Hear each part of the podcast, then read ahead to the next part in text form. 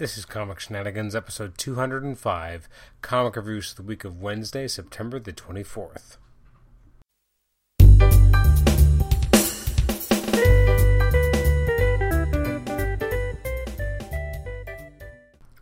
Welcome to Comic Shenanigans. This is episode 25. Sorry, 25. It's episode 205. Holy shit. Uh, I'm your host, Adam Chapman. This is our comic reviews episode for the week of Wednesday, September the 24th. Uh, every week we look at uh, the comics that came out in the previous week and do uh, quick capsule reviews uh, of those comics. This week I think we're looking about 15 or so books, a little bit less than last week, which was kind of massive. Um, quick reviews this week. Uh, this will be episode will be going out late Tuesday, probably early Wednesday.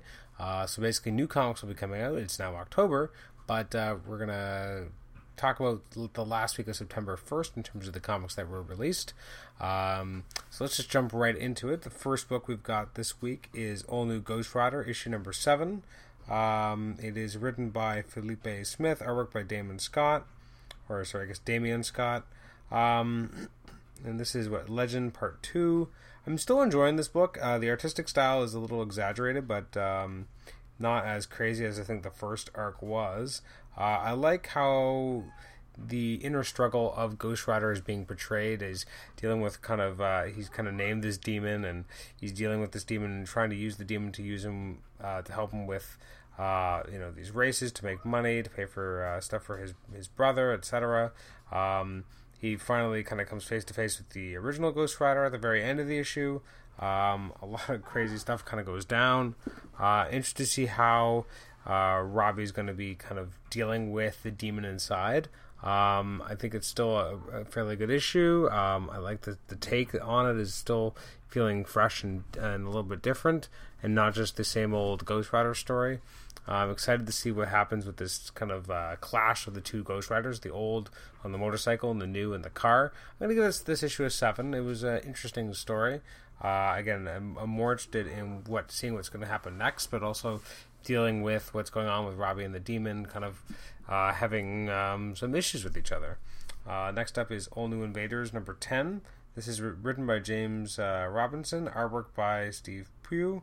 Um, I like the flashbacks here to the Iron Cross as we see how Namor is kind of responsible for uh, what the Iron Cross surviving. Um, in the current kind of era, we have the newer version of the Iron Cross uh, go, teaming up with the Invaders. They go up against uh, the threat from last issue. I felt like I missed something though when I read this. Like I just felt like it wasn't necessarily clear just what was going on and how last issue led into this. I like the characters here. I do like the the glimpse we see of um, uh, Union Jack, the Destroyer, and Spitfire at the very end. Uh, I just felt like the issue just felt like it was missing something. Like I, I, felt like I felt as a reader that even though like I read last issue, I still felt a little bit lost, and I thought that maybe there's disconnect there. Uh, generally, still enjoyable. The artwork's still good. I'm going to give it a six and a half out of ten because uh, there's nothing wrong with it. It just maybe wasn't as enjoyable as some of the previous issues of All New Invaders. Uh, next up is Amazing Spider-Man 1.5. Now, what's interesting is that actually, when I think about it, I don't know if I've actually read all of these point issues uh, as part of the Learning to Crawl, but I did read this issue, which I think actually functions fairly well as a standalone in some ways. Uh, written by Dan, Dan Slott, artwork by Ramon Perez. So we have uh, Clash continuing kind of his his reign. Uh, Peter kind of dealing with things at school and with the idea of being Spider-Man. Uh, him and Aunt May have a really good conversation. Uh, we see Spider-Man kind of start to use humor uh, and he, as he takes on Clash and is able to unmask him, and then Spider-Man kind of um, decides that you know he's he's gonna you know he's not just going to remember how Uncle Ben died. He's going to remember how he lived, and he had a sense of humor, and he's going to integrate that into his tales as Spider-Man. It was it, definitely an uplifting story at the end, and uh, interesting. What's really interesting as well is there's a two-page spread which is really cool, and it has all the future things that happen in Spider-Man. But there are actually really depressing ones. Like the the narration is like, "It's my turn because from now on I'm going to be yours. You see, I'm going to give it my all. We'll we'll have fun. I'll never quit, and it's going to be amazing." And then what do we see in the kind of the backdrop of the future things that will happen to Spider-Man? Well, we see uh, Peter and Gwen together. That's happy. We see the Green Goblin, not so happy. We see Spider Man being buried alive, not happy at all. Uh, we see um, you know, Spider-Man under all the wreckage during the final chapter, uh, not final chapter. Um, this be my des- let this be my destiny. Uh, the Master Planner saga, which I mean is triumphant, but also not so great. We see Gwen dead in Spider-Man's arms. We see Venom with like blood on his hands as he's like beating up Spider-Man, and we uh, see George Stacy dying. So apparently, by amazing and exciting and fun, we are looking into horrible things that are going to happen to Spider-Man. Anyways, um, generally speaking, though, I did enjoy the issue. I think it was pretty strong. I think I've only read issues, I think 1.2, 1.1, and 1.5 now. Um, and I feel like I don't necessarily have to go back. It gave me a lot. I felt like this felt like an old school comic that it gave me a concise, kind of clear beginning and ending. Um, and some good middle, even though technically speaking, this is the last chapter of an overall arc.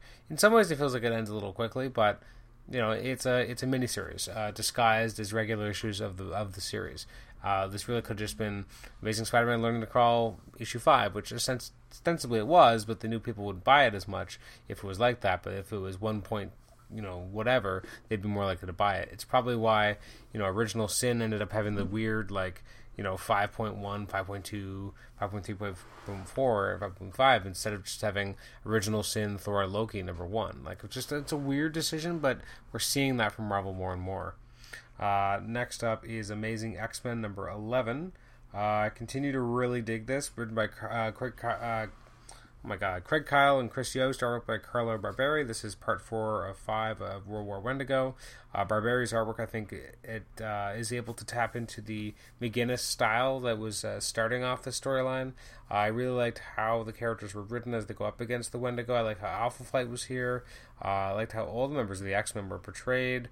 Um, I like the cliffhanger. Uh, I just thought this was just a really strong story. I mean, we've seen a lot of Tanaraq stories. It's not exactly something new and exciting, but uh, it has a certain freshness to it, and I think part of that's also in the artwork. It just it feels uh, better than it has in the past. Like it's not. It doesn't feel like just another, you know, version of this story that we've kind of seen before. I'm going to give it an eight and a half out of ten. Uh, next up is Aquaman and the Others, number well, Future's End, number one. Uh, in a lot of ways, this kind of felt like our um, the second part of the story that we got, and I guess that's really it is uh, the second part of the story that happened in uh, the Aquaman uh, Futures End uh, issue. Uh, so this is written by Dan Jurgens, artwork by Sean Chen. Who, man, I miss Sean Chen. Like the artwork here is gorgeous. Um, it just reminds me how much I miss Sean Chen on a regular book. It completes the story of the Dead King and uh, the others and Aquaman going up against the Dead King. Uh, we have, oh God, I forget his name, but the, the grandson finally taking on all the pieces and becoming the outsider himself, or sorry, the other. Um, I mean, it, it feels like it's launching a new series, which it's not because it's a it's a it's a one off that's over. But it was a very strong issue. You got everything you needed to understand about where the characters are, um, strong character piece. If you've been enjoying the others book in general, this is a really good, interesting book to read because it's about those core characters and where they are in the future, and it's actually more uplifting than a lot of these uh, Futures End tie-ins. Um, so I'm gonna give it an eight. I thought again, I thought it was really solid. The artwork by Sean Chen is great. Um, in fact, I might even no, I think I'm gonna stick with an eight, but it was really good. Uh, then we have Booster Gold Futures End number one. Um, this felt confusing, and in fact, now that I think about it, I don't even know if I actually finished it. Um, yeah, I'm looking at it, and I actually don't know if I did finish it. I think I went through it and read parts of it, and I think at times it was more confusing than it needed to be. Um, I like the ideas behind it. I like that it looks like it's going to be continuing, and uh, when Worlds End and Futures End ends, uh, I don't even know what that means. Uh, it's confusing. We see a lot of glimpses at you know potential futures and different realities. I like the concepts, just at times it was confusing. Uh, Dan Jurgens, however, on Booster Gold is never a problem. Actually, did he even the one who wrote it? Now that I realize I'm, I'm speaking about it, yeah, Dan Jurgens wrote it. The artwork's by uh, Moritat, Will Conrad, Steve Lightle, Stephen Thompson, and Mark Irwin. Uh, Jurgens himself and Norm Rapmund, and um, Ron Frenz, Scott Hanna, and Brett Booth and Norm Rapmund. So based on the different you know, kind of realities that they're in. We have different artists uh, taking control. The best parts of the issue, though, were most definitely Dan Jurgens himself, because he has just such a strong artistic style, even now. Uh, it looks great. And it just reminded me of the Booster Gold book that I'm sad that you know was a one of the things that we lost the new 52 um, but i still d- did find it a little confusing at times uh, maybe once we know what was really going on it'll be more interesting to re- read it again and read it back for now i'm going to give it a five and a half and the different artists for the ge- generally try to have the same kind of simple style or a similar style i mean but that wasn't always the case at times and uh, so i'm going to give it a, a, five and a half at the moment uh, next up is flash Future's End number one uh, this, well, it felt less like a Futures End tie-in and more just like a new issue of Flash because there's been so much time travel lately in that book. Um, so in the five years later, Barry uh, is on his way to go stop the Reverse Flash, and then in Central City, the future version of Barry is taking on the first Reverse Flash and ends up cracking, basically breaking his neck. and almost looks like ripping it off, but uh, it's written by Robert Venditti and Van Jensen, artwork by Brett Booth, who's not my favorite. Uh, even the art on killing Kid, uh, the Reverse Flash was a little unclear at times. Uh, the Blue Flash then ends up fighting the younger Flash um, to try and ruin the Speed Force. Uh, the five year later Flash dies, but not before you know. Of course, Wally West ends up with the Speed Force, and then he's going to run back in time to stop Blue Flash before he can kill modern day Flash a lot of time travel. Not always my favorite stories, of The Flash, because sometimes they can be more confusing than they need to be. Especially with suddenly, you know, Barry goes pretty crazy, even crazier than he already was. Uh, I'm gonna give it a four. I mean, I didn't really like the art just because Brett Booth is not based, and I thought the story just, I don't know, it, it really didn't catch me, ca- capture my attention really at all. Um, next up is Guardians of the Galaxy, issue number 19. Talk about something that didn't really grab my uh, full attention. But written by Bendis, artwork by Ed McGuinness. Um, so we're trying to see more of what happened to Richard Rider, and we still don't really know. Um, we see the idea that no one can really die in the Cancerverse, which this doesn't even really necessarily make sense. Uh, they're fighting against uh, the you know these dark cancer Avengers. Um, at the very end, it looks like the Cancer Avengers get their hands on the Cosmic Cube. I just feel like the story is very protracted. It's taking a long time to get to the point, even though it looks amazing. So I'm going to give it a 6 out of 10, based, mainly based on the strength of the art. Because uh, the, the art is fantastic. Uh, next up is New Avengers 24, also part of the Time Runs Out storyline. I definitely didn't find this as enjoyable as the Avengers issue, although it was still interesting uh, to kind of see what's going on at this point. Uh, it's written, written by Hickman, artwork by Valerio Schiti. Uh, so most of the issue is Namor coming to Doom, basically asking for assistance and help because of his cabal has kind of gone nuts and crazy in terms of their all the destruction that they're laying waste to all these different realities. He's realizing that perhaps he made a mistake, and Doom is no man's second choice. Um, and Black Panther, uh, Vision, and Shuri supposedly goes down as well uh, and and ends up dying. Uh, we do see that Molecule Man is also Doctor Doom's big plan. Uh, I really like what we see in this issue, but I just felt like it felt more like an extrapolation of where we were as opposed to what's going on. So much is different, which is what we got from Avengers, which was kind of what made it so exciting. Whereas not that much seems that different here in this book. That's not a, a slag. It's just it's it doesn't have the same level of excitement that the uh, last one was able to create in me. Um, so I'm still going to give it a 10, 8 out of 10. It was still well written, still well illustrated. Just didn't give me the same level of excitement, but still a very solid issue. Uh, maybe it's just because Avengers 24 was, or whatever that issue was, the Avengers issue was so strong that this one just kind of pales in comparison. Uh, next up is Red Lantern's Futures End number one, uh, the, which is kind of a weird Red Lantern book, but it's basically Bleez and Guy Gardner trying to stop all the Red Lanterns and bring an end to all the Reds. At this point, Guy Gardner is a Blue Lantern and believes in hope, but he's basically got he's tried all the different colors, and blue has been able to synthesize. Uh, they go up against Rankorr, who is one of two Red Lanterns that are left. He's able to cure both her and uh, sorry Bleez and Rankorr, and now they can be happy. And uh, it's actually much more uplifting than most of these five years later stories, and I actually kind of dug it. I mean, it's it's kind of weird that uh, the last two Reds that we would have would be Bleez and Rankorr, and who knows where Atrocitus is here at this point, but it was interesting, and I gave it an eight out of ten because I did I did find it enjoyable. Uh, then we have Sinestro uh, Futures End number one. This was written by Cullen Bunn, artwork by Igor Lima. The artwork was a little inconsistent at times, but generally I did like it. You have this future kind of Justice Leagueish team that's um, captured all the lanterns and destroyed them all.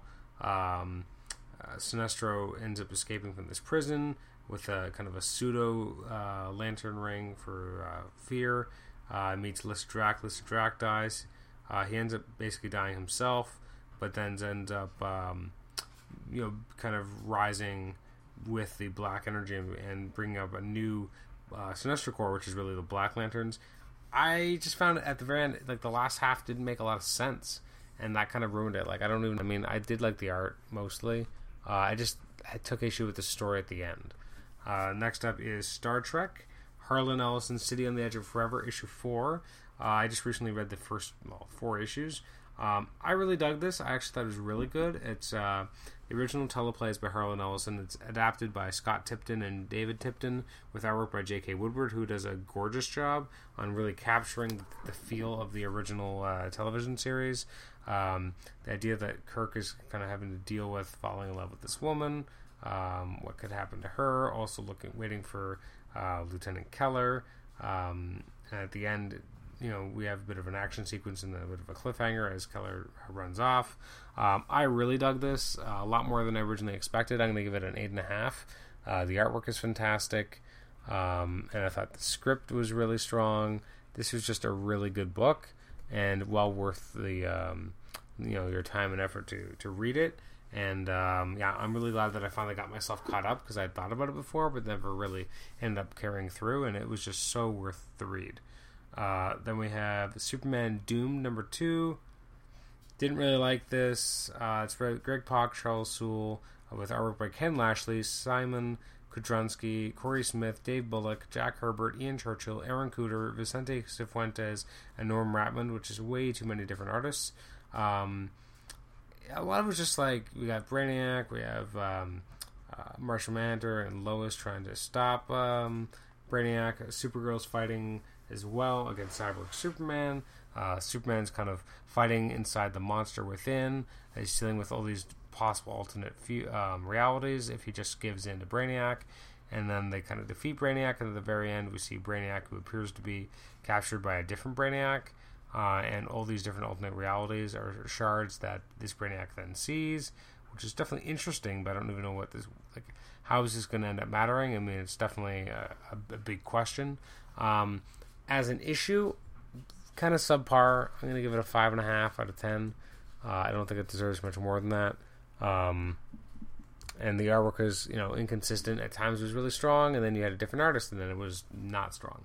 Anyways, uh, next up and last up is Superman Future's End number one. This is basically a Shazam issue, uh, disguised as a Superman issue. Uh, the artwork is by Dan, sorry, Lee Weeks with artwork. Uh, sorry, it's written by Dan Jurgens, artwork by Lee Weeks. Uh, really, it's Lois Lane tracking down Billy Batson, finding out what happened to Superman and what happened to Shazam to make him take on the Superman identity. Um, this new version of Superman going up against one of his Shazam villains, and then making the decision it's time to be Shazam again and uh, to be himself. Um, I thought this was actually a really strong character study.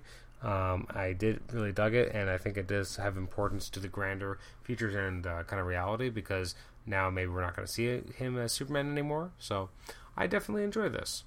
Uh, issues I did not get a chance to read this week include the following. Adventures of Superman number 17, Batman 6615, Batman Beyond Universe number 14, Batman Eternal 25, Bodies number 3, Catwoman Futures End number 1, Cyclops number 5, Dead Boy Detectives number 9, Deadpool 35, Edge of Spider Verse number 3, Harley Quinn Futures End number 1, He Man and the Masters of the Universe number 17, Injustice Gods Among Us Year 2 number 12, Inhuman number 6, Justice League Dark Future Justice League Dark Futures End number 1, Loki, Agent of Asgard number 6, Magneto number 10, Mighty Avengers 14, New 52 Futures End number 21, New Warriors number 10, Saga number 23, Savage Wolverine number 23, um, Secret Avengers number 8, Star Spangled War Stories featuring G.I. Zombie Futures End number 1, whew, Storm number 3, and Thunderbolts 31.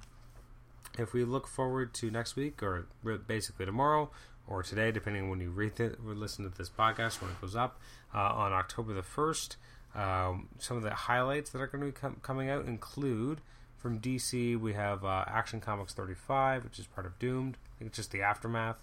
we have the Batman 75th Anniversary Trade Paperback Collection coming out, which is uh, retailing for $50. Uh, the fourth Batman Trade Paperback, which is Zero Year Secret City, is coming out. A new issue of Detective Comics, as we're back to regular issues and not the uh, Future's End issues anymore. Uh, Flash Season Zero comes out, and uh, as well as new issue of Grayson. The Godhead storyline begins in Green Lantern New Gods, Godhead number one, as well as Green Lantern 35. And then we also have a new issue of Justice League in issue number 34. The Lobo series launches with issue number one. Uh, we have Tiny Titans Return to the Treehouse number five. And uh, then you have um, the Wonder Woman trade paperback volume four, as well as the fifth hardcover. Uh, if we look at uh, Image Comics, we have the Manhattan Project's hardcover volume one coming out, which uh, was I think going to have the first ten issues, uh, which is a pretty good deal. I think it's the ten issues. I could be wrong. Uh, looking at it, I think I might be wrong actually. And then from Marvel coming up, we have uh, the all new X Men hardcover volume one, the oversized hardcover. We have the first trade paperback of the all new Ghost Rider, the new launch of Bucky Barnes' Winter Soldier uh, Captain America 25, which I think is maybe the last issue of that book before we get the relaunch. With the Death of Wolverine number three, Deathlok the Demolisher trade paperback collection is the complete collection of that. Edge of Spider Verse number four comes out, as well as uh, a new launch in Guardians 3000 number one. Uh, we've got Men of Wrath by Jason Aaron number one. The first trade paperback of uh, Magneto comes out by um, Cullen Bunn with the Moon Knight Epic Collection coming out, as well as the Warren Ellis trade paperback coming out, uh, which is Volume 1 from the Dead, or From Dead. Uh, Silver Surfer number 6, Spider Man 2099 number 4, as well as the big launch of the week, I guess, is uh, Thor number 1, as well as the Uncanny Avengers Mar- uh, March to Axis uh, number 25 of the that series. So that is this coming week on October the 1st. Stay tuned next week to episode 207, and I'll talk about all those comics and more. And as for episode 206 later this week, that'll be coming out, and it will be another off the uh, sorry off. It'll be on the road, uh, second uh, volume of that, or second time we've done that. Uh, it's about an hour and a bit. It's myself and Paul Scores and a newcomer to the show, Richard Bryson, uh, just in the middle of a road trip home from. Um, a Detroit Tigers game, a, uh, weekend in Cleveland and Detroit, as we saw the uh, the second last Cleveland Indians game of the season, as well as the last Detroit Tigers game of the season, where they clinched their division. Uh, we went, uh, we were doing that. So on the way home, we finally had a chance to kind of do a little bit of a random podcast.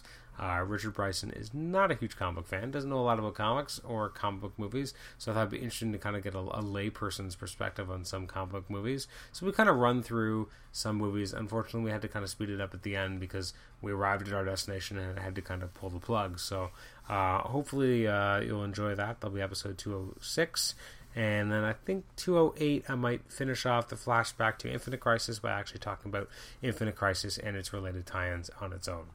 Anyways, thank you for listening to this episode. You can email me at comicshenanigans at gmail.com. You can like us on Facebook, rate and review us on iTunes, subscribe to us on iTunes as well, and post on our HC Realms thread when I eventually get around to posting it. Uh, so thank you very much for listening to this episode. I am Adam Chapman, your host. This has been episode 205, and we will catch you next time. Bye bye.